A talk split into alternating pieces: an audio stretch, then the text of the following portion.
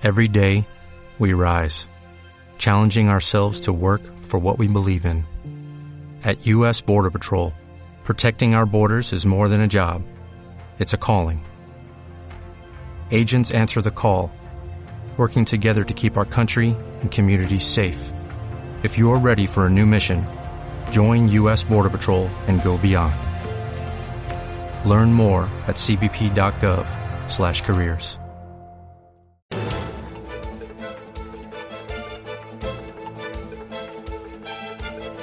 El primer análisis de la mañana.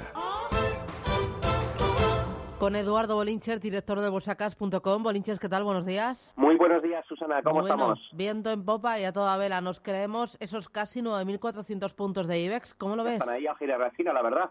Bueno, eh, es importante. Hoy es el día de confirmación del festival alcista que vimos el viernes. Muchísimo volumen, es lógico y normal. Estábamos hablando del vencimiento trimestral, el primer vencimiento, la primera cuádruple hora bruja de este año 2019.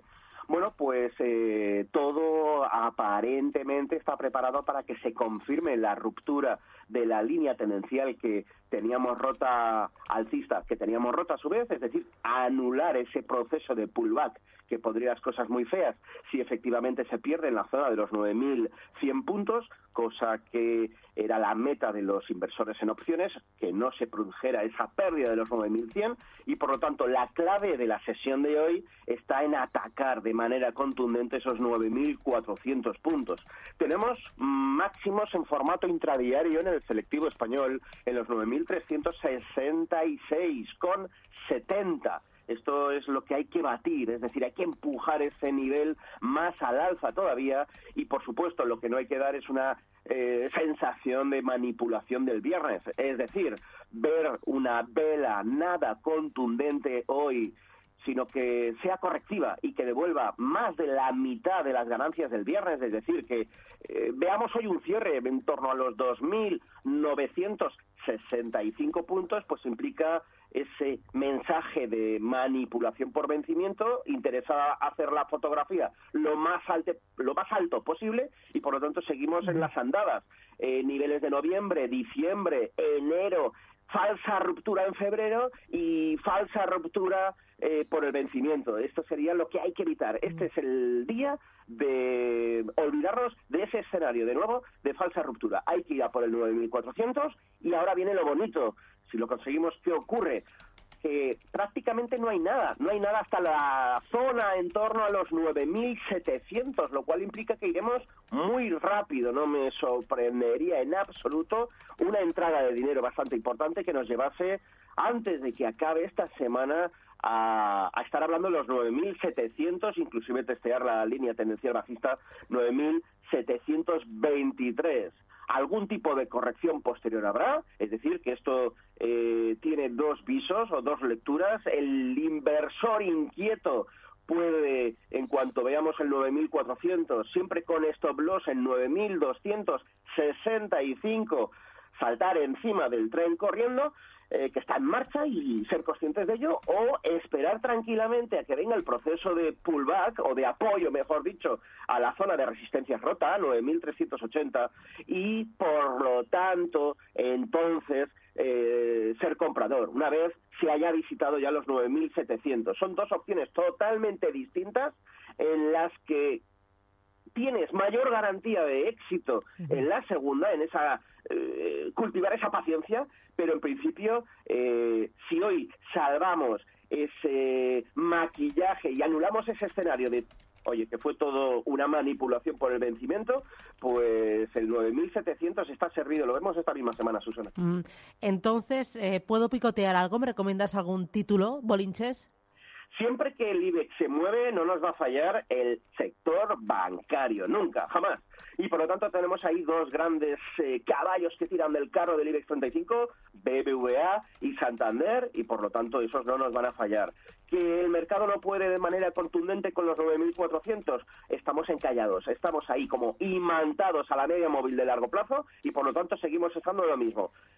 Lateralidad, comprando si aguanta el 9100 y vemos que rebota ante el 9100 una vez de nuevo testeado y, y vamos soltando en ese acercamiento al 9.400. Por lo tanto, ahí estaríamos muy, eh, muy alertas porque lo que vivimos el viernes fue pues eso, una manipulación de vencimiento como suele ser vencimientos trimestrales muy importantes, ¿no? Pero además de los bancos, ¿no ves ningún otro título para picotear? Sí, pero quiero mirarlos mejor. Eh, yo siempre, es que este es el comodín que no nos falla. Yo en mi cuenta de Twitter, arroba erolinches, me mojo y voy a poner siete u ocho valores para comprar. Eh, antes de las ocho y media de la mañana los tienes. Vale. Eh, me interesa también mercado americano, viento en popa y a toda vela. ¿También lo ves claramente alcista? Sí, pero de una misma manera, exactamente todo, absolutamente todo condicionado a que anulemos el escenario de, manipulación del vencimiento. Es decir, tenemos eh, unos problemas que se llaman eh, resistencias de diciembre, eh, aproximadamente en la zona de los 2.811. Eso está roto. Estamos ya con dos cierres consecutivos por encima de ese nivel. Luego tenemos máximos de noviembre ligeramente por encima, 2.819. Es decir, la lectura y el mensaje es exactamente el mismo. No, que no se nos gire el mercado, es decir, con stop loss ligeramente por debajo de los 2.800 en el SP500, es decir, 2.798 si no pierde ese nivel, esto es alcista y seguiremos el que ya dice que no hay mucho que temer, y es el Nasdaq, que está claramente por, por, por, encima de donde se descalabró en diciembre y tiene ganas de ir a por nuevos máximos. Así que si no nos falla el Nasdaq, que es el que lleva la batuta desde hace varios años, tres, cuatro años, al final tanto el SP500 como el industrial, el Dow Jones, seguirá la estela que nos está dejando el Nasdaq y por lo tanto seguir Muy rapidito, Bolinches, precio del petróleo, ¿cómo lo ves en el corto plazo? Me interesa también tus expectativas.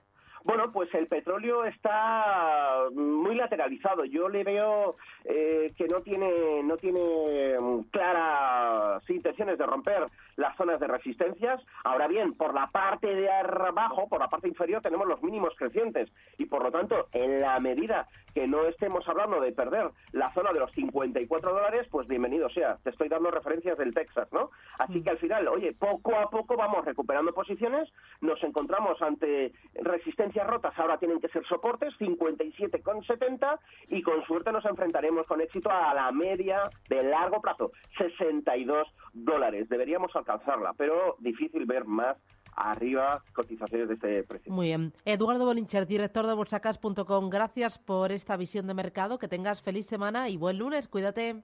Igualmente. Adiós, bye bye. Chao.